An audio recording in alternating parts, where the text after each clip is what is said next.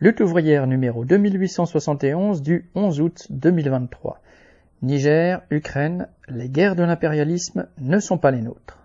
Rubrique éditoriale. De l'Ukraine au Sahel, les guerres de l'impérialisme ne sont pas celles des travailleurs. Avec la possible intervention militaire d'une coalition de pays voisins du Niger, la CDAO, contre les généraux putschistes, la guerre menace de s'intensifier au Sahel. Les classes pauvres de la région subiront les méfaits de nouvelles bandes armées, tandis que les divisions ethniques ou nationales s'exacerberont davantage. Les tensions en Afrique, comme toutes les rivalités et conflits dans le monde, sont aggravées par le climat de guerre générale que développent les dirigeants impérialistes dans le but de garantir l'hégémonie de leurs capitalistes et d'entraver le développement de leurs rivaux chinois ou russes. Depuis 18 mois, la guerre oppose, en Europe, les États-Unis et la Russie avec la peau des peuples ukrainiens et russes. Cette guerre, dite de haute intensité, touche des millions de personnes, détruit des villes, des réserves de céréales ou des barrages. Des soldats sont tués par dizaines de milliers.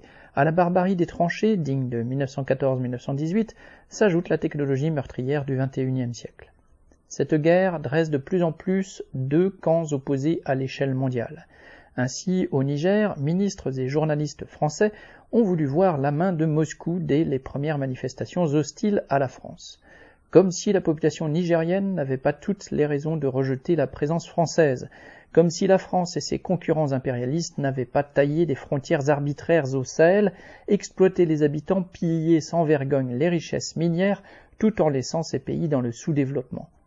On ne peut que partager la révolte de ce manifestant disant, citation, Ils exploitent notre uranium depuis des années et nous n'avons pas d'électricité. Fin de citation.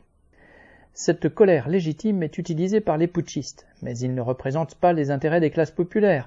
Elles permettent à Poutine de se poser, bien à tort, en champion anti-impérialiste et d'envoyer les mercenaires de Wagner.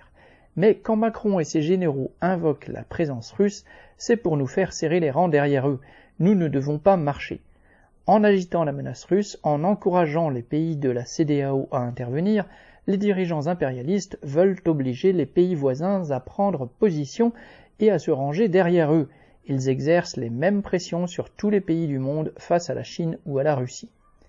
Les dirigeants des grandes puissances invoquent la liberté et la défense de la démocratie, mais ils préparent une guerre plus vaste. Ils la préparent techniquement, en testant à grande échelle leur arsenal meurtrier et en inventant de nouveaux engins sans regarder à la dépense. Ils augmentent partout les budgets militaires pour le bonheur des Dassault, Thales et autres industriels dont les profits explosent. Ainsi, un marchand d'armes allemand s'est-il réjoui que, citation, le bouleversement de l'ordre sécuritaire mondial ouvrait une situation porteuse de grandes opportunités. Fin de citation. Avant même que la guerre ne se généralise, les classes populaires de toute la planète en supportent le coût, à cause des circuits commerciaux bouleversés par les combats ou les embargos, la spéculation fait rage, provoquant la flambée des prix quand ce ne sont pas des pénuries et des famines.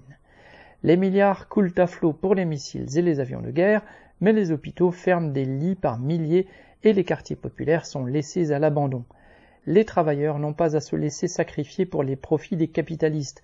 À l'inverse, il serait légitime que les profits volés par les marchands d'armes soient réquisitionnés pour financer tous les besoins de la population.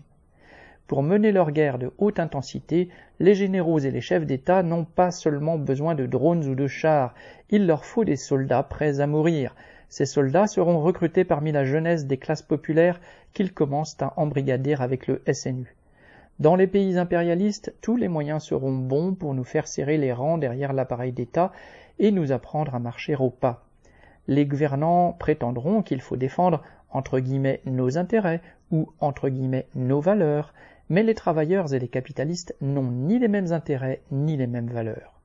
En Afrique et dans les pays dominés par les grandes puissances, des politiciens ou des généraux joueront les anti-impérialistes pour accéder ou se maintenir au pouvoir.